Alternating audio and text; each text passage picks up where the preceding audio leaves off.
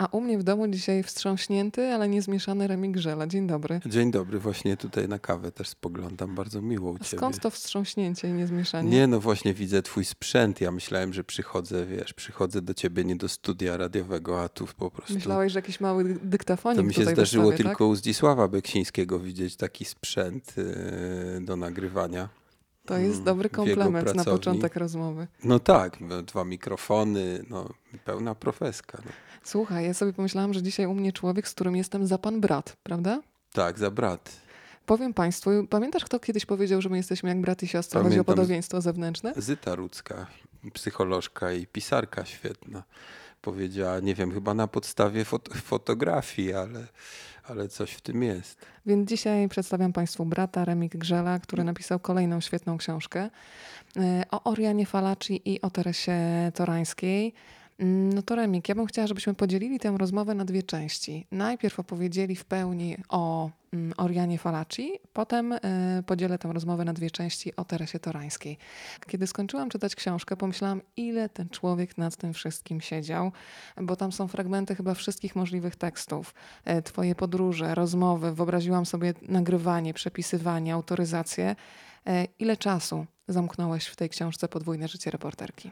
Trudno jest ocenić, wiesz, dlatego że ja mam taki system pracy, potem niektórzy mnie pytają, kolejną książkę wydałeś tak szybko. No nie tak, no rzeczywiście tak się złożyło, że w tym roku było wznowienie mojej powieści Bądź moim Bogiem, ale po 10 latach, że w zeszłym roku wydałem wywiad rzekę z Barbarą Kraftówną, a chwilę wcześniej z e, Ireną Jun i Stanisławem Brudnym, ale mm, ja zawsze pracuję nad dokumentacją do kilku książek równocześnie, bo też nie da się dokumentacji robić tak, że skupiasz się tylko na jednym temacie, bo jasne jest, że się odkrywa fakty co jakiś czas, że one nie przychodzą do nas codziennie To i jest taki literacki płodozmian. Tak, taki literacki płodozmian i on jest dobry. Ten system pracy może jest trochę męczący dla mnie, dlatego że ja, co mi zresztą jedna koleżanka pisarka zarzuciła, że się nigdy tak nie robi, że się pracuje na wakacjach, że się pisze zimą, wtedy jak jest na zewnątrz y, kiepsko, a, a, a nie, ja pracuję latem, potem wydaję książkę jesienią, potem zimą tę książkę promuję, czyli jeżdżę na spotkania, chodzę na spotkania autorskie i, i, i, rozmawiam o tej książce w mediach, ale mm, rzeczywiście mm, to była taka praca, która e, no właściwie dzisiaj bym jej nie podjął. Mm, mm, Nie z- wierzę, z- znowu zrobisz to, za chwilę będzie kolejna cegła, którą stworzysz. ale utrudniłem sobie jednak, bo tak, żeby napisać czyjś portret, trzeba bardzo dużo wiedzieć i trzeba dotrzeć do ludzi, trzeba przeczytać wszystkie teksty, trzeba mieć na to pomysł. To wymyśliłeś sobie nie jedną, a dwie bohaterki. A dwie. No i y, to okazało się y, bardzo trudne. I nie mówię o samej tej części dokumenta dokumentalnej, bo to ja bardzo lubię w pisaniu. Znaczy w pisaniu nie lubię pisania po prostu. I w ogóle jestem przeciwnikiem takiej romantycznej wizji, co wszyscy mówią, że tak siadają i tak piszą i maszyna furczy, czy tam komputer i tak jak w filmach, wiesz, e, według powieści Stephena Kinga, gdzie tam się pije wino i wpada w ogóle jak w, am, w amok w pisanie i w tym pisaniu człowiek wpada w inny świat i w ogóle się przemieszcza i to, to jest mi obce. Ja wyznaję, albo po prostu nie umiem, ale wyznaję y, y, taką zasadę, no, ołów w czterech literach. No się siedzi na, się siedzi na, po prostu na, na miejscu i przez rok się jednak y, usiłuje znaleźć y, sposób na opisanie historii, którą się ma w głowie. Bo tu najtrudniejszy był y, sposób na opisanie tej historii. Czyli bliskie ci jest spostrzeżenie wujka Oriany Falaci, który powiedział, że przydaje się sznur, żeby się przywiązać do krzesła i po prostu pisać. Nie jakaś wena, tylko się przywiązujesz i piszesz, nie wstajesz. Tak, i to jest jeszcze, musisz czasami się oderwać w ogóle od miejsca, w którym, w którym jesteś. Ja mam i piękną pracownię, i, ale czasem jest nawet za, za, za, za, za dużo takiego, mm, jakby ci to powiedzieć, domowego bezpieczeństwa w tym, że człowiek jednak musi się wyrwać. Bo jak ja jestem w Warszawie, a jestem czynnym dziennikarzem i pisanie książki nie wyłącza mnie z zawodu, e, komórka jest moim biurem, właściwie cały czas muszę mm, y, odpowiadać na, na telefony, na maile, pracować też, robić swoje różne zadania i wykonywać swoje obowiązki. I wtedy przydaje się gdzieś wyjechać. I ja tak próbowałem wyjeżdżać na chwilę. Na przykład mm, dwa tygodnie e, w Kazimierzu pracowałem nad tą książką i to był taki czas dosyć dobry dla mnie, bo najtrudniejsze zadania rozwiązałem wtedy. To, czego nie umiałem sobie przy własnym biurku, e, to, czego nie umiałem rozwiązać przy własnym biurku. E, potem wyjechałem też do lasu na, na, na kilka dni do takiej wsi Lipianki, gdzie nie było zasięgu, E, nie było telefonu i właściwie dookoła był tylko las i mm, jakiś pani sąsiadki obok i e, przyjeżdżał taki samochód z zaopatrzeniem, przyjeżdża raz w sobotę i to jest przez chwilę tylko i ci mieszkańcy przychodzą robić zakupy, zupełna nowość, ale tam w ogóle miałem takie poczucie, że siedzę e, w, w tej książce i nikt mnie z niej nie wyciągnie na, na zewnątrz, chyba żeby coś dramatycznego jak w książkach Stephena Kinga stało, ale na to nie mam wpływu. Oriana Falaci, od niej zacznijmy. Mm, przed Twoją książką miałam taki obraz zdecydowanej kobiety, bardzo niezależnej, radykalnej, z którymi poglądami w wielu miejscach mogłabym dyskutować. E, są tacy, którzy mówią nawet dużo ostrzej o Orianie Falaci, Mariusz Szczygieł, ta okropna baba. Natomiast po książce Podwójne życie reporterki ona mi jest jakoś w wyjątkowy sposób bliska, chociaż jesteśmy kompletnie różne. E, I nawet wymyśliłam takie słowo kruchosilna, bo ona miała taką zbroję na zewnątrz, a w środku myślę, że był bardzo delikatny środek. No myślę, że Mariusz trochę zmienił zdanie po lekturze tej książki, ale rzeczywiście ja trochę ją pisałem też... Yy no bo to jest książka o mediach, to jest książka o dziennikarstwie i, i też książka o Orianie Falaci, która miała ją trochę odkłamać, bo ym, to nie tylko Mariusz mówił, że nie chce słyszeć o Orianie Falaci, bo jest taką okropną babą właśnie i taką wściekłą dziennikarką. Ja uważałem, że to jest dosyć niesprawiedliwe w stosunku do jej dużego doświadczenia zawodowego, jej osiągnięć, kariery, jaką zrobiła i pewnej też y, rzetelności, oczywiście nacechowanej osobowością, ale rzetelności zawodowej. I, i mówiłem Mariuszowi, że no, piszę też tę książkę po to, żeby ci pokazać, że nie masz racji. No, no on wtedy wpadł na pomysł, że muszę mu zadedykować tę część o Orianie Falaci, bo powiedział, e, zadedykuj mi, ja będę z tym chodził do telewizji. To ja powiedziałem, że może chodzić z tą książką do telewizji bez tej dedykacji. Nie poddałeś się szantażowi emocjonalnemu. nie poddałem się, ale zmienił zdanie trochę i ja myślę, że e, że nie, e, nie docenił jej intelektu. Nie wiem, na ile ten portret, który zapisałem w tej książce, y, spowodował, że, że, że, że trochę zmienił zdanie, ale na przykład jak obejrzał w Teatrze Studio monodram, y, który napisałem o Orianie i który gra Ewa Błaszczyk, tam utknął na takim zdaniu: Życie nie potrzebuje ani ciebie, ani mnie. I potem o tym pisał i pisał, że to zrobiło na nim bardzo duże wrażenie. No to jest właściwie bardzo filozoficzna myśl. Oriana Falaci była intelektualistką. I oczywiście miała swoją osobowość, była trudną postacią, e, miała mm, charakter nie do wytrzymania i dla kolegów, i dla rodziny, i dla bliskich, i dla przyjaciół. E, natomiast y, ja przebrnąłem, ale z przyjemnością przez jej dokonania zawodowe, no to to jest gigant po prostu. Powiedzmy, kto był na liście jej rozmówców, bo tam będzie i Arafat, i Ariel Sharon, i Khomeini, i Kissinger. I Rakowski, i Wałęsa, i właściwie, a już nie mówię o y, Federico Fellinim, o y, księżnej Alby, o Hugh Hefnerze, y, o, o całej y, plejadzie, Lauren Bacall, całej y, plejadzie y, gwiazd show biznesu amerykańskich, włoskich. I na to mi zwracałeś uwagę, że to jest niesamowity transfer, że tak naprawdę zaczynała od świata powiedzmy gwiazd i celebrytów, a potem z tego świata celebrytów weszła do bardzo poważnej polityki. No znamy przecież w Polsce dziennikarzy i dziennikarki, którzy zajmują się opisywaniem świata show biznesu, zajmują się gwiazdami. E, czy jesteśmy sobie w stanie wyobrazić, że bardzo krótko, za kilka lat, oni staną się najbardziej znanymi dziennikarzami politycznymi świata? Wydaje mi się to dosyć trudne. Moja wyobraźnia jest za mała, żeby Oriana, sobie taki obraz stworzyć. Y, są na pewno tacy dziennikarze, którzy byliby w stanie takiego transferu dokonać, bo mają wystarczająco szerokie horyzonty, żeby to zrobić, ale media dzisiaj być może by to zatrzymały. To znaczy, nawet gdyby któryś z tych dziennikarzy, którzy zajmują się show biznesem, e, poszedł drogą e, Oriany Falaci, też chciał pójść drogą Oriany Falaci, myślę, że zblokowałyby to media w jakimś sensie, bo dzisiaj lubimy ludzi etykietować. To znaczy, jak ktoś się zajmuje kulturą, to się zajmuje kulturą, jak sportem, to sportem, a jak sportem, to czemu ma się potem zajmować kulturą? I myślę, że to jest jakiś problem, problem mediów. Oriana taki transfer zrobiła.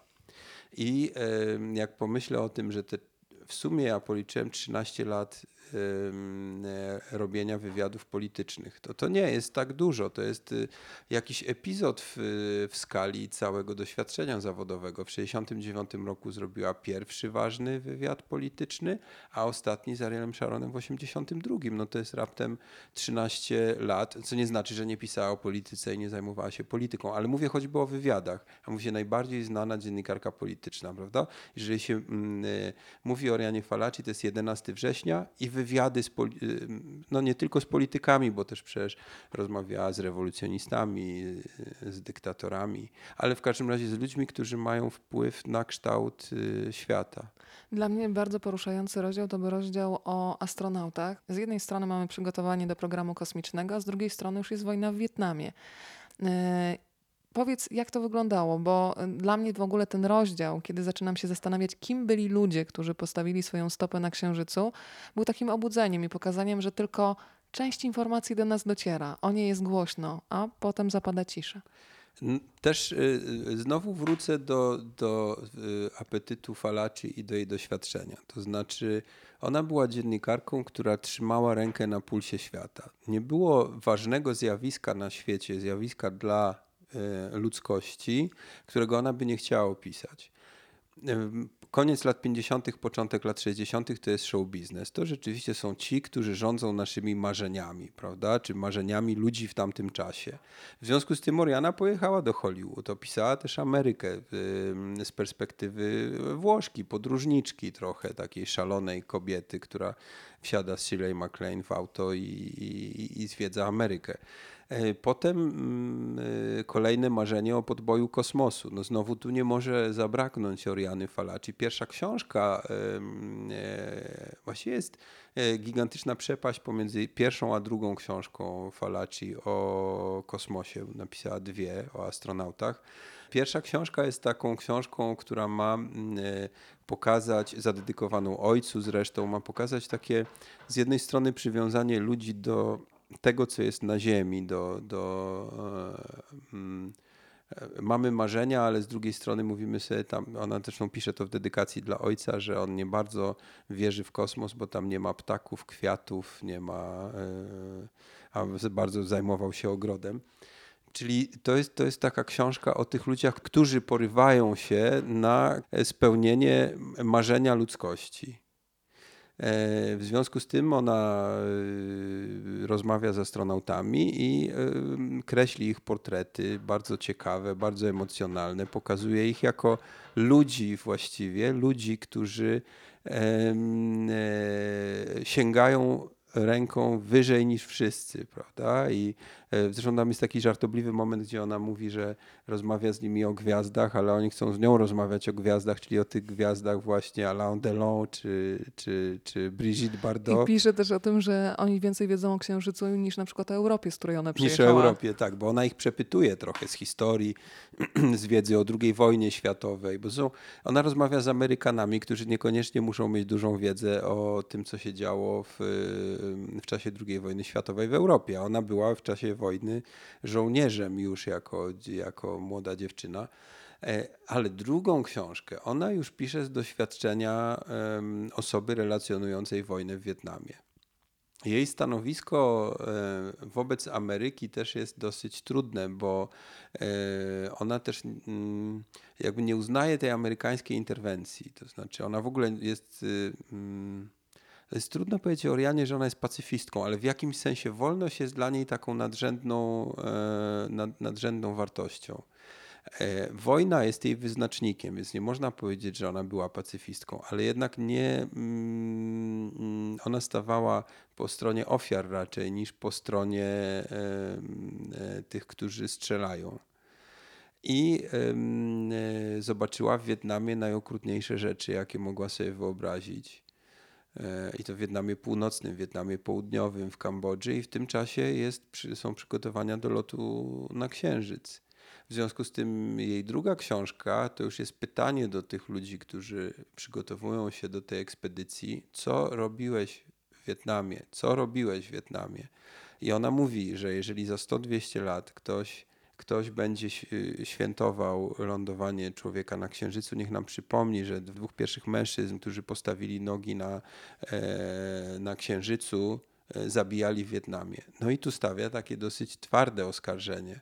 Mówi też o mężczyźnie, który bombardował jej Florencję, prawda? Jej Florencję, tak. To jak robi wywiad, zresztą tak wypomina mu też, że, że, że gdzieś była blisko w tym czasie tego miejsca, które, które on bombardował, więc y, to już jest, y, to już jest inna książka. To jest taka książka naznaczona no, jej dużą wiedzą, jej dużą świadomością tego, co się wydarzyło, nie jako kogoś, kto o tym słyszy, ale jako kogoś, kto to widział.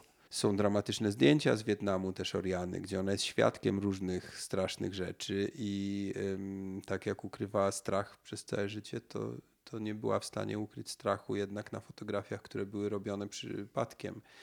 Także bardzo ciekawa jest ta jej droga, yy, droga też w kosmos.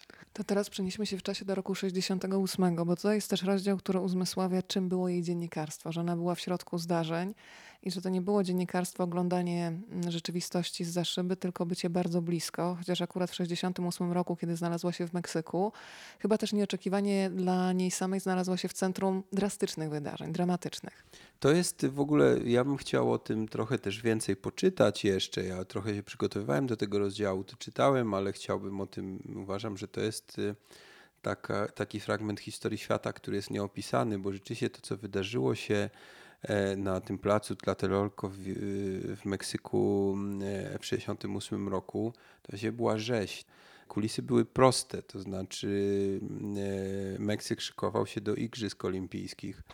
E, tymczasem e, bardzo kosztownych Igrzysk Olimpijskich. Tymczasem to był bardzo biedny kraj, gdzie ludzie rzeczywiście mieli problem z, e, z własną egzystencją. Na to nałożyły się, nałożyła się też sytuacja spo, społecznego protestu. 68 rok był takim rokiem na świecie rewolty. Coś musi być w kuli ziemskiej, że ona czasami na pewne, w pewnych okresach reaguje inaczej te rewolucje przebiegały w różnych miejscach inaczej, bo też innych był y, powód ich wybuchu. Ale było tak, że te nastroje społeczne i polityczne w, w Meksyku w 1968 roku były dosyć y, skomplikowane i zaognione. I mm, kiedy studenci między innymi zaczęli protestować przeciwko no, wydaniu tych pieniędzy jednak na e, letnie Igrzyska Olimpijskie, państwo zdecydowało no, z, e, właściwie zaingerować w sposób najokrutniejszy z wszystkich. To znaczy w momencie, kiedy na tym placu zgromadziło się tysiące ludzi, studentów, cywilów, którzy bynajmniej nie mieli zamiaru, e, zamiaru strzelać, ani nie mieli broni. Też to jest ciekawy układ tego placu, bo tam są takie wieżowce, które ludzie siedzieli na balkonach. E, e, z tych niektórych balkonów były przemówienia demonstrujących. I właściwie policja i wojsko otoczyła ten plac i zaczęli strzelać do ludzi nieuzbrojonych. Oriana się tam też znalazła. w mieście, prawda, która się przygotowuje do igrzysk. Czyli tak. teoretycznie życie się toczy, jest oczekiwanie tak, na fiestę, na fiestę nagle, jakąś, tak. tak. Dla, dla, na pewno dla e, fanów sportu jest to oczekiwanie na fiestę i też się nikt nie spodziewa tego, że może państwo zareagować w tak brutalny sposób i tam rzeczywiście otwierają ogień. I e, ten plac nagle staje się pułapką, nie ma z niego ucieczki. A Oriana tam jest, bo przyjechała relacjonować. Przecież ona nie wiedziała, co się wydarzy, że dojdzie do eskalacji tego konfliktu. Ona była tam ze studentami, z młodzieżą, z którą rozmawiała. Y, na marginesie powiem, że, że mówiła mi tłumaczka Oriany Falaci, że w przyszłym roku w Polsce e, ma wyjść zbiór jej tekstów o 68 roku, więc to, e, to, to, to myślę jest y, ciekawa wiadomość. I, no i Oriana tam się znajduje i jest postrzelona e, w dosyć brutalny sposób, później wywleczona za włosy po schodach, gdzieś rzucona na trupy. udaje jej się tylko dlatego, że, że y, raptem w tym pomieszczeniu znajduje się jakaś pielęgniarka, którą ona może poprosić o powiadomienie ambasady i jak dzięki temu mogła się stamtąd wydostać i później nagłośnić sprawę ze szpitala, y, robiła relacje. E, niektórzy jej to zarzucali zresztą, że to było takie epatowanie już. Mm, ja sądzę, że Oriana była po prostu dziennikarką. I, no i to jest dosyć brutalny moment. Najbrutalniejsze jest to w tym wszystkim, że Meksyk y, przykrył pamięć o tych ofiarach, nie można było o tym mówić, że właściwie nazwiska były nieznane. Jest książka Eleny Poniatowskiej, która, mm, y, która y, jest na ten temat, ale ona tam rekonstruuje zaledwie jakiś margines nazwisk ofiar. E, nie można było o tym przez wiele, wiele lat mówić. Kilka lat temu zresztą odważyła się jedna z, y, z, osób, która była świadkiem e, tego, co się tam dzieje, opowiedzieć szczegóły dla e, New York Timesa i to w momencie, kiedy znalazła się już poza swoim krajem.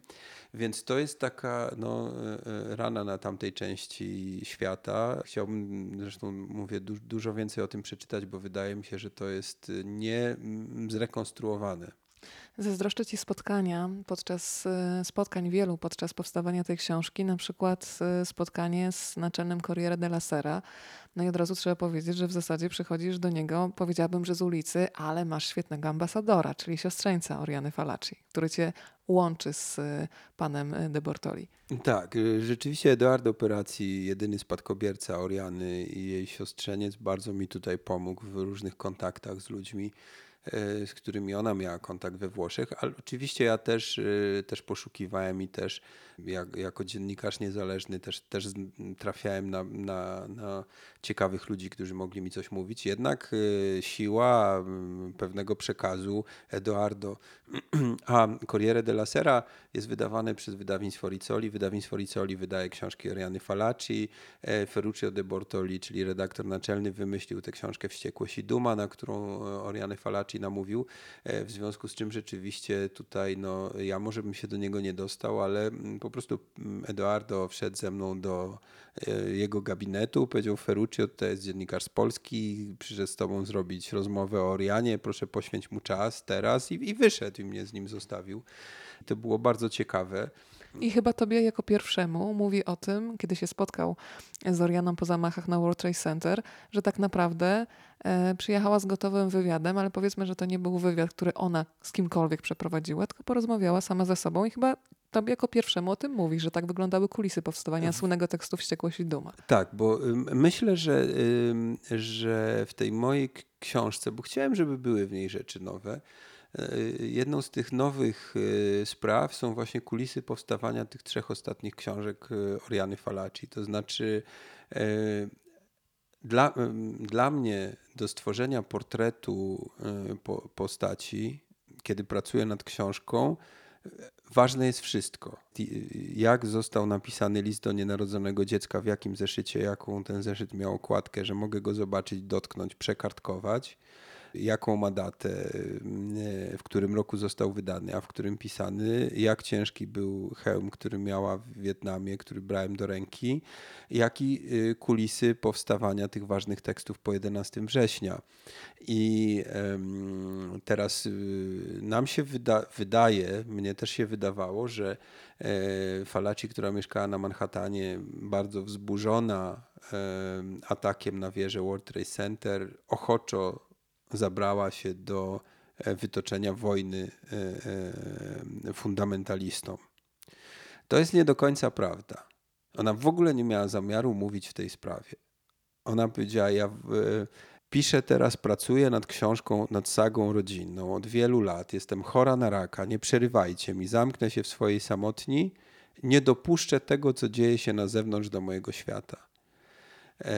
Ferruccio de Bortoli wpada na pomysł, że Oriana 20 lat y, właściwie jest już na dziennikarskiej emeryturze. Może czas, żeby przemówiła, więc dzwoni do niej z propozycją zareagowania. Ona nie jest pierwszą, która reaguje dużym tekstem na wydarzenia 11 września, e, bo pierwszy taki duży tekst Corriere della Sera to był tekst Tiziano Terzaniego, wspaniałego włoskiego reportera, kiedyś jej przyjaciela, później wroga. E, znaczy w jej oczach wroga. bo myślę, że akurat Tercani był rzeczywiście pacyfistą i, i, i nie, nie, nie chciałby z Orianą prowadzić wojny, tylko wszedł z nią w polemikę. Ona uważała, że nie powinien z nią wchodzić w polemikę, bo o to się też obraziła na pana de Bortoli. Tak, jak że w śmie publikować inne głosy. sprzeczne zdanie. I ona miała tutaj absolutnie, nie tylko de Bortoli pojechał na te rozmowy do niej o tej książce, ale ona miała całą jakby machinę Corriere della Sera, to znaczy dostała asystentkę, dostała redaktora, który poleciał do Nowego Jorku, żeby z nią e, pracować nad tymi tekstami, y, Alessandro Canavo. Zresztą oni też to wybrali, jak mówi De Bortoli, celowo Alessandro, bo miłością jej życia był Aleksandro Spanagulis, to samo imię, więc uznali, że to będzie wszyscy się bali Oriany, te Corriere bało się Oriany bo jej charakter był legendarny, więc y, Alessandro Canavo, który z nią pracował, ja też z nim rozmawiałem w, y, o, o kulisach tej, tej pracy. Mm, y, właściwie ten tekst by się Wściekłość i Duma nie ukazał nigdy, bo ona, Canavo jako powiedział, że jak kurier w jakimś sensie, bo on miał przywieźć też ten tekst do, y, do Włoch. To nie był wysłany e-mailem czy faksem, tylko on go osobiście wiózł od Oriany z Nowego Jorku y, do Mediolanu. I właściwie non-stop tekst złamany na kolumnach, y, wysyłany jej faksem do Nowego Jorku, Oriana odrzucała i przeklinała przez telefon, że Powiedz... dzielone są jej wyrazy, a jej wyrazy nie powinny być dzielone. Nie są po to, żeby dzielić jej wyrazy, prawda? Więc y, do pewnego momentu wysyłali jej, ale po którymś tam, po którejś wersji e, złamanego tekstu już postanowili jednak więcej Orianie nie wysyłać, bo by gazeta się nigdy nie ukazała. Bardzo też ją rozumiem, kiedy czytała teksty na głos. Też uważam, że wtedy słychać najlepiej rytm i melodię. Tam jest takie nawet chyba specjalne włoskie słowo na ustawianie tak zwanego tonu. Ty piszesz też o tym, że w zasadzie urządzała recitale, czytając Cantabilite tam tak. mówi właśnie Alessandro Canavo, że, a Ferruccio de Bortoli mówi, że ona robiła recital swojego tekstu. E, no ta muzyczność jest ważna. No to... Oriana Falaci chciała mieć szerokiego odbiorcę. Ona nie była zainteresowana dziennikarstwem jakimś, które trafia do hermetycznego kręgu odbiorców. Ona chciała trafić do wszystkich. Nie musieli się interesować polityką, ale ona chciała, żeby wszyscy przeczytali wywiad z Arafatem, z Chomeinim. Ich ta część świata mogła nie interesować, ale Oriana chciała, żeby przeczytali. W związku z czym musiała też stosować pewne, mm, pewne chwyty, metody. Taką metodą były wstępy do wywiadów czy komentarze do wywiadów, gdzie najczęściej była wobec swoich rozmówców bezlitosna. Już takie wprowadzenie, że ktoś, z kim ona rozmawia, jest kretynem albo najgłupszy z głupszych, z którymi rozmawiała, on jednak rozpalał tego czytelnika. E, rozmawiała o rzeczach poważnych, o sprawach poważnych ze swoimi e, rozmówcami, z bohaterami swoich tekstów, ale jednak y, cały czas walczyła o czytelnika. Ona mówiła, wywiady to jest moje show. To był show Oriany Falaci. Królowa komentarzy, prawda? Zresztą Lech Wałęsa od razu pytał, czy to będzie pytanie odpowiedź, czy będą komentarze w środku. No on inteligentny bardzo, więc y, od razu czuł, że że, że muszą to ustalić na początku, bo powiedział, że bardzo go irytuje, jeżeli ktoś potem komentuje wywiad, prawda? Że z wywiadu ma wynikać, jaki ktoś jest, a nie z tego, kto coś napisze o nim. E, zresztą no tutaj takie e, dwa trudne charaktery się spotkały jednak, prawda? I On ją prawie wyrzucił z domu. Właściwie wyrzucił. Wyprosił, no, Właściwie prawda? tak, właściwie wyrzucił.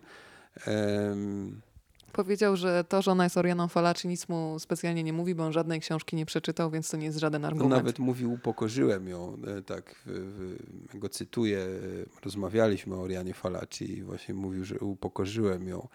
No nie była fanką Wałęsy wielką, to znaczy była tej ikony Solidarności, oczywiście cały świat o nim mówił, więc wiedziała, że ona powinna zrobić z nim wywiad, może miała nawet takie poczucie, że może jakoś wpłynąć na tę część świata tą rozmową, że dziennikarz może mieć taką moc, że uświadomi coś, zirytuje Związek Radziecki, nie wiem, mogła mieć też takie, takie myślenie o swoim dziennikarstwie. ale w gruncie rzeczy ona potem nie najlepiej o Wałęsie mówiła. E, sama zresztą przyznała się do e, tego, że nie posłuchała swojej intuicji, że był tam taki moment, kiedy Wałęsa powiedział, że będzie prezydentem i ona wykreśliła to z tego wywiadu.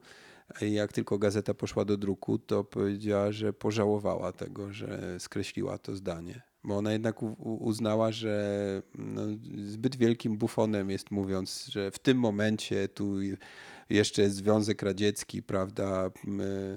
Że, że, że on będzie prezydentem, więc, y, ale potem pożałowała tego, a potem nie, nie najlepiej o nim mówiła, ale fascynowała się jakby jego historią, jego karierą, jego drogą, jego siłą, jego charyzmą. Być może też jej, ta jego szczerość y, jej się podobała, że on jej powiedział, w niektórych krajach ten wywiad miał taki tytuł, nie przeczytałem żadnej książki, on jej powiedział, nie przeczytałem żadnej książki. I być może też ta szczerość jej się podobała, takiego robotnika, który, mm, e, no, który ma swoje zdanie, który się nie boi. To teraz porozmawiamy jeszcze o Orianie Falaci i o jej mężczyznach, o tych mężczyznach, z którymi się wiązała. Piękna kobieta e, i taka uroda, która dojrzewa wręcz jak wino bym powiedziała. I ona z jednej strony miała w sobie taki magnes bardzo pociągający. Też myślę, że wiązała się z mężczyznami, którzy się nie bali inteligentnych kobiet. E, I miała w sobie jednocześnie coś, co przyciągało, ale jednocześnie jak patrzę nawet na okładkę podwójnego życia reporterki, to mam wrażenie jakiegoś takiego dystansu i zbroi, jaką na siebie nałożyła. I jakoś powiązałam to trochę z jej dzieciństwem, kiedy piszesz w bardzo przejmujący sposób, kiedy jest bombardowanie we Florencji i pierwszy, jedyny raz w życiu uderza ją ojciec w twarz i mówi, że nie wolno ci płakać. Tak jakby wtedy się zakleszczyła i ten naturalny wentyl bezpieczeństwa, czyli płacz, szczególnie w dzieciństwie, kiedy możesz się rozładować w ten sposób, został zamknięty. I ona potem mam wrażenie, że taką zbroję e, nosiła przez e, całe życie trafiała na różnych mężczyzn. Masz e, też taki etap, kiedy piszesz o tym, że była stalkerką, kiedy się zakochała jako trzydziestolatka, w zasadzie miłością nastolatki. No i chyba tak w ogóle było z nią, że w y, uczuciach ona nie, nie potrafiła się odnaleźć za bardzo, takiego racjonalizmu nie potrafiła znaleźć, się zatracała w tych uczuciach, bo ona rzeczywiście najpierw była wojna, jak ona była młodą dziew dziewczyną, dziewczynką, dziewczyną, potem wojna się skończyła, ona od razu musiała pracować. E, właściwie zawsze była dziennikarką, chciała pójść na medycynę, ale e, chciała być lekarzem, ale no, to się nie udało, bo jednak trzeba było zarabiać na studia. Ten dom był biedny. Ona za pieniądze, które dostała za odprawę z wojska po wojnie, kupiła siostrom buty, bo nawet tam nie było na, na podstawowe potrzeby. Mieszkali w suterenie co zresztą podsycało jej wyobraźnię też co do tego, jacy są ludzie, którzy przechodzą, których prawda, buty widać, e, widać w oknie. I, I od razu wpadła w, takie, mm, w taką ciężką pracę po prostu, a potem zaczęła, zaczęła e, budować swoją też taką jakąś pozycję zawodową. I nie było miejsca na, na uczucie. I jak ona się zakochiwała, to, to nie było racjonalne. By, racjonalna ona była w tym zawodzie. Potrafiła różne rzeczy rozgraniczyć, chociaż też działała na, na, na granicy swojej osobowości, ale y, w uczuciach była kompletnie nieracjonalna, nie umiała tego rozdzielić. Ona jak rzeczywiście się, y, się, się, zakochała, to chciała, na, no, żeby jej ten mężczyzna jej nawet przysyłał koszulę do prania, czy skarpetki do prania, czy... Ona nawet umniejszała swoje dziennikarstwo, tak naprawdę stawiając tego mężczyznę na tak, piedestale. Tak, uważała, że jest lepszym dziennikarzem, że ona już może zrezygnować zawodu, ona tylko będzie w domu, się będzie tylko nim zajmować. Przecież tęskni za mężczyzną i zostawiła sobie jego gumę do rzucia, żeby rzucić jego gumę. No, no to naprawdę dosyć jest ekstremalne. I y, myślę, że y, jeden związek miałby szansę powodzenia z, tych związków, których ona była, y, związek z, z François Pelou, którego poznała e, w Saigonie. To był korespondent y, Agence France Presse, y, który mm, tak wyglądał jak Paul Newman. E, Nic dziwnego, że się Był zakochała. silnym mężczyzną, charyzmatycznym, niczego się nie wiedzą. bał, z ogromną wiedzą, trochę jej przewodnikiem. Ona przyjechała na wojnę i od niego się uczyła, jak być korespondentką wojenną. To była ważna relacja. I też Pelu poświęcał jej bardzo dużo czasu. I ona przy nim była i dziennikarką, i zakochaną kobietą i nie chciała rezygnować ze swojego zawodu. Bardzo to piękne. Tylko niestety Pelu miał żonę, której nie chciał zostawić z różnych powodów. I ostatecznie, kiedy okazało się, że nie weźmie rozwodu, to Oriana wysłała mu wszystkie listy miłosne. Znaczy żonie, jego żonie wysłała jego wszystkie listy to miłosne. Zemsta. To była zemsta. I później nawet, kiedy była ciężko chora, do niej napisał, odesłała, nie otworzywszy tego listu. Karała innych, ale karała siebie e, w jakimś sensie. Pelu zresztą jest e, nadal e, nie jest chyba czynnym dziennikarzem już, ale w każdym razie jeszcze niedawno dawał jakieś wywiady o Orianie, bardzo niechętnie, ale mówił coś, chodził czasem do radia i coś o Orianie mówił i, i mówił z taką tęsknotą, czułością, z jakimś żalem, że z jego winy to się nie, nie udało, nie udał ten związek. Ona była taka posesywna w tym, bo e, żeby pokazać Pelu, jak bardzo go kocha, e, nie wiem, wydała wszystkie pieniądze, żeby kupić mu najlepsze auto, co go zażenowało kompletnie. Jak zobaczyła, że go to zażenowało i że on może pomyśleć, że ona nie ma pieniędzy, to poszła sobie kupić jakieś najlepsze futro, e, żeby mu pokazać, proszę, ale ja tu mam kasę jednak. E, całe życie była osobą, która daje, a nie która bierze. A nie masz wrażenia, że ona chyba sama nawet w pewnym momencie w twojej książce mówi, nie przypomnę sobie dokładnie zdania, ale jakby ma świadomość tego, że to obdarowywanie takie wręcz nałogowe ludzi prezentami, te takimi drogimi prezentami, jest trochę jakby kupowaniem uczucia uwagi czy zainteresowania. Tak jakby musiała sobie zasłużyć, kupić, wejść w czyjeś Ale łaski. tu wszędzie są, jak się dotyka Oriany Falaci, wszędzie są paradoksy. To taka dwójkowa była, że z jednej strony rzeczywiście to jest, y, a wydam całą tę forsę, nie jest mi potrzebna, bo rzeczywiście mam uczucie. Z drugiej strony y, przyjaciele, którzy byli z nią blisko, czy ludzie, którzy jakoś się z nią zetknęli, e, wspominają e, takie obdarowywanie. Mm, I to, nie jest tylko kupowanie sobie. Ona była też często wdzięczna. Miała w sobie taką wdzięczność wobec ludzi, wobec przyjaźni, wobec lojalności. E, obdarowywała ludzi prezentami właściwie cały czas. Kupowała stare książki XVII-XVIII wieczne, które mogły zainteresować tego obdarowanego, w które wpisywała e, dedykacje, biżuterię, ale potrafiła szyć torby. E, widziałem parę takich toreb, które szyła osobom, które były jej ważne, czyli ona sama siadała do, do maszyny do szycia i szyła torbę, pisała do tego piękny list, równocześnie do czego ta torba ma służyć. Ten list zawsze był jakimś rodzajem literatury. I to pokazuje, że ona, e, że, że ona w przyjaźni, jeśli do takiej przyjaźni dochodziło, była lojalna, była wierna, e, była czuła e, i była wdzięczna. I to jest bardzo piękna cecha. Dzisiaj ludzie, z którymi ja rozmawiałem, często wspominają nie spodziewałem się, nie wiem, choćby Alessandro Canavo mówi, pracowali ciężko nad tymi tekstami, wsiada do taksówki, jedzie na lotnisko i w ostatnim momencie Oriana daje mu prezent, który wciska mu prawie e, w dłoń, bo już są trochę skłóceni, wiadomo, praca była trudna i okazuje się, że to jakaś stara książka z piękną dedykacją, którą ona znalazła, coś, co zostanie. Ona być może trochę też chciała, żeby e, po tej Orianie człowieku coś zostało, nie tylko po tej dziennikarce, która zostawiła po sobie tyle książek, wspaniałych tekstów, ale żeby zostało też coś po Orianie człowieku. Tym bardziej, skoro mówisz, tak mi się od razu nasunęło jakoś, skoro mówisz, żeby coś po nas zostało, ona trzykrotnie mogła być mamą, prawda? Trzykrotnie poroniła dziecko i miała chyba w sobie takie marzenie, tak jak wspominałeś, żeby założyć rodzinę, żeby zakotwiczyć. To się nie udało, więc to też jakiś taki żal i, i, i taki ból, który pozostał w niej.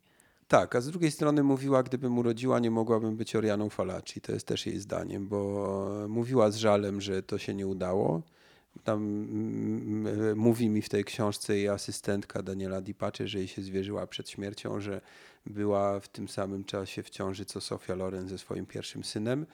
Eee, I mówiła z pewnym żalem, że nie mogła urodzić tego dziecka, a, z drugiej strony od razu powiedziała tak, ale gdy ja nie urodziłam, bo nie dbałam o siebie, Sofia miała leżeć w łóżku, to leżała w łóżku, bo lekarz jej tak kazał. Ja wsiadałam do samolotu i leciałam pisać jakieś relacje, ale z drugiej strony, gdybym urodziła, to bym nie mogła być Orianą Falaci. No i znowu ten paradoks pomiędzy, e, pomiędzy y, chęcią posiadania rodziny, a, a niezależnością e, dziennikarki, jaką była.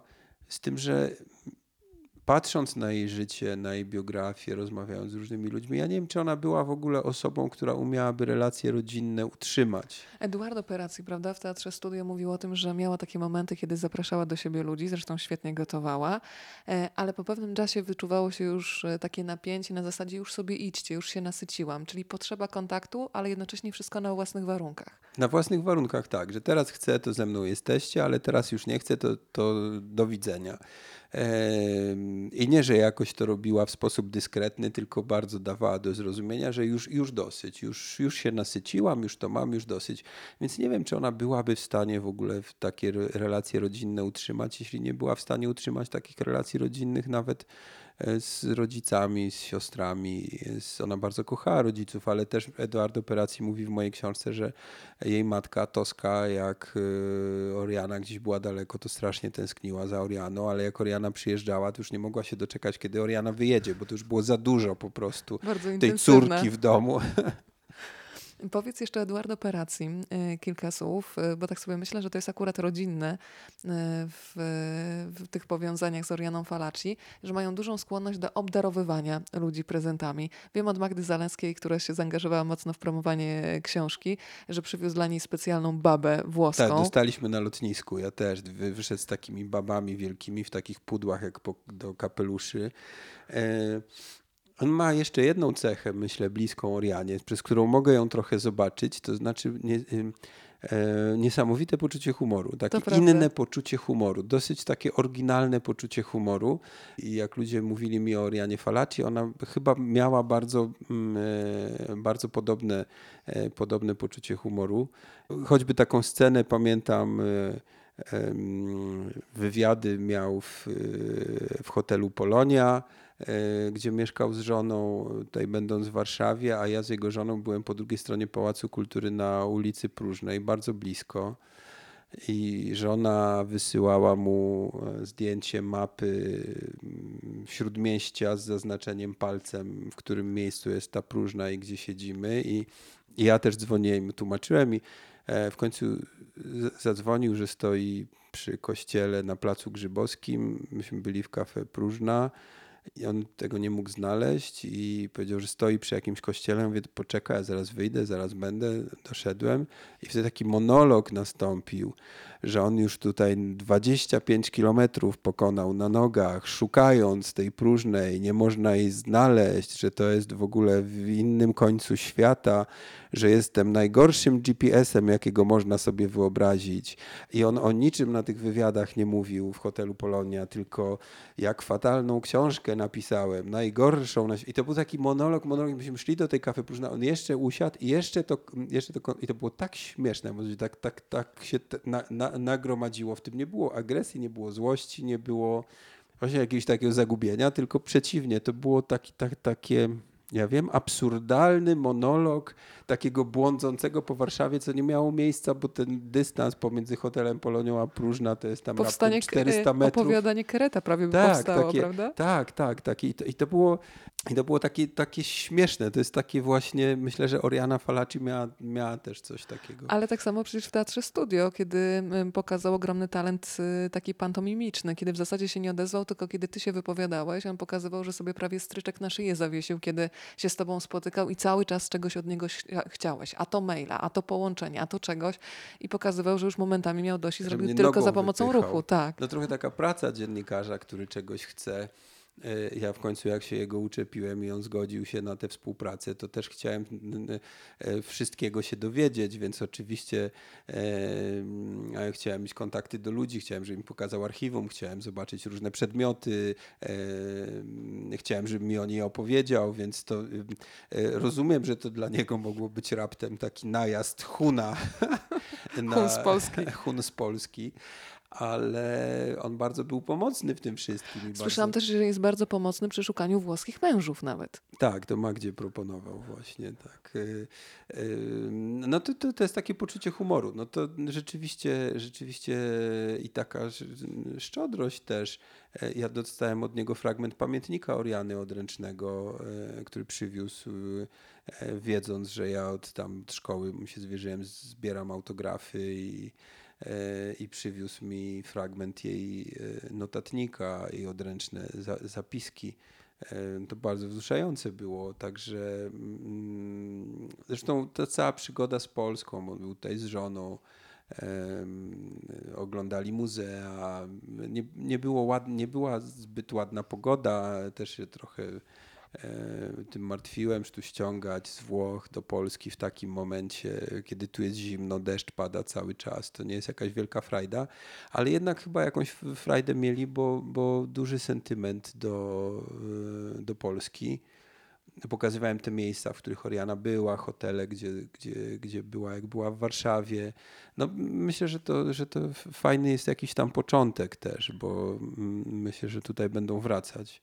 Ale to jest bardzo ciekawa historia, z czego on się zresztą sam podśmiewywał, że to jest ciekawe, bo on w sumie nie wie, o czym jest ta książka, prawda? Więc czeka albo kiedy będzie po włosku, albo w końcu, kiedy będzie po angielsku. No tak trochę nie do końca, bo, No to jak to e, jest? bo, bo jednak e, dosyć dokładnie mu wytłumaczyłem, e, co to za projekt, jaka to książka i potem wysłałem mu opis właściwie każdego rozdziału. Bo przygotowałem taki, takie streszczenie dosyć duże, co jest w kolejnych rozdziałach, o czym pisze. Oczywiście nie zna książki w sensie takim literalnym, że wszystkiego, ale, ale mm, zrobiłem mu taki bryk z tej książki przed publikacją, żebym wiedział, co się pakuje w ogóle. No to jak wysłałem mu ten opis, to on zapytał mnie, czy nie uważam, że ten opis powinien być krótszy, bo, bo rzeczywiście bardzo długi ten opis jak na krótki. No to też takie w tym poczuciu humoru właśnie. A potem oczywiście się strasznie irytował tym, że książka jest po polsku. No trudno, żeby nie była e, po polsku, więc... e, Ale bardzo, bardzo ciekawy, fajny kontakt. E, I też e, no, jakaś dla mnie duża przygoda, że, że mm, e, jedyny spadkobierca Oriany Falaci, a poczuł, co ja chcę napisać, czyli zgodził się na ten projekt, bo y, jednak zacząłem od tej zgody, przychylności. E, Wprowadził mnie do wielu mieszkań i nie wiem, redakcji mm, e, we Włoszech. Bardzo dużo mi opowiedział. Przyjechał tę książkę promować. Zgodził się na napisanie monodramu o Orianie też nie do końca rozumiał, jaki ja mam pomysł. Też mu bardzo dokładnie wytłumaczyłem, co jest w tym, e, w tym spektaklu. Ułatwił nam zdobycie praw do jej włoskich e, tekstów. E, No, więc uważam, że tutaj naprawdę mm, całą, całym sobą e, był po, po stronie e, tej książki.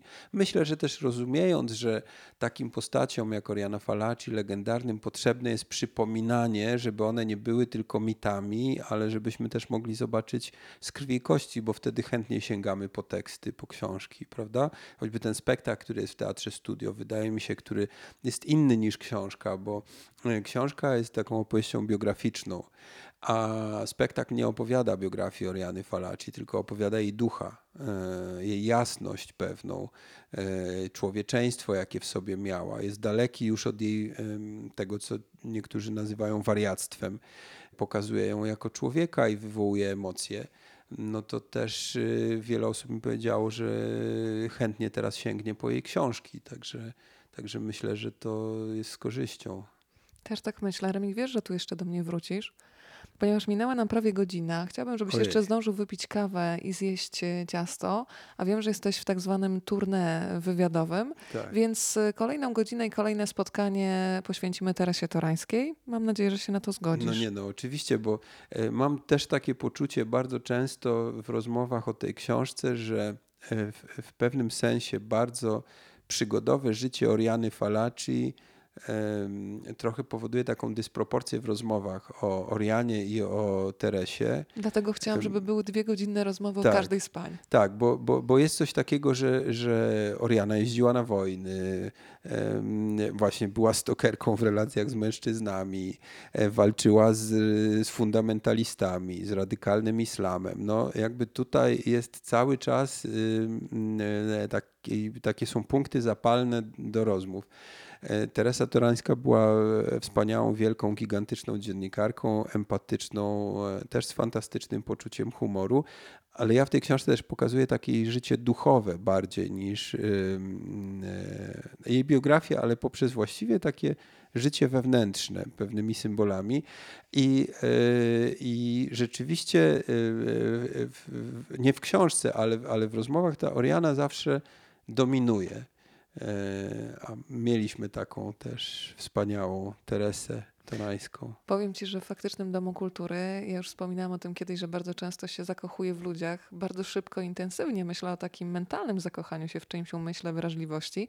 No i zakochałam się w panu Leszku Sankowskim. Już powiedziałam mu, że zdążyłam go polubić przez książkę, a to uczucie tylko wzrosło podczas osobistego spotkania, bo też myślę, że bardzo dużo o człowieku mówi to, kto jest jego najbliższym człowiekiem. Ja to zawsze nazywam mój ulubiony człowiek e, w życiu, e, kiedy się mówi o, o tych relacjach partnerskich z człowiekiem, którego wybieramy na całe życie.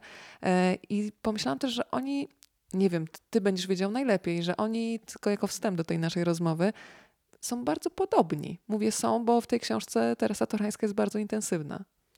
Że Leszek i Teresa? Tak, byli podobni czy nie? Mm, tak, chyba byli podobni. E, myślę, że Teresa znajdowała w Leszku nie tylko oparcie, ale też krytyka.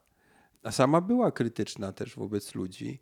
E, a znajdowała krytyka, bo Leszek, jeżeli chciał coś powiedzieć, e, to tego nie ukrywał. Znaczy jest też bardzo niezależny, z tego samego źródła właściwie. Mm, e, Mówi to, co 68 myśli. Tak. rok, czyli te demonstracje e, studenckie. On zresztą był wtedy zatrzymany w czasie, w czasie demonstracji studenckich. Jest niezależnym człowiekiem, mówi to, co myśli i też mm, potrafił Teresę dosyć dosadnie skrytykować czasami. Mm, więc to myślę, że to było dla niej ważne, że ona to ceniła. A potem potrafił ubrać, ugotować. ugotować, tak. No. No to ciąg dalszy tej historii wkrótce. Remik Grzela za dzisiaj dziękuję. Dziękuję bardzo. I bardzo spotykamy miło. się ponownie. Dziękuję bardzo.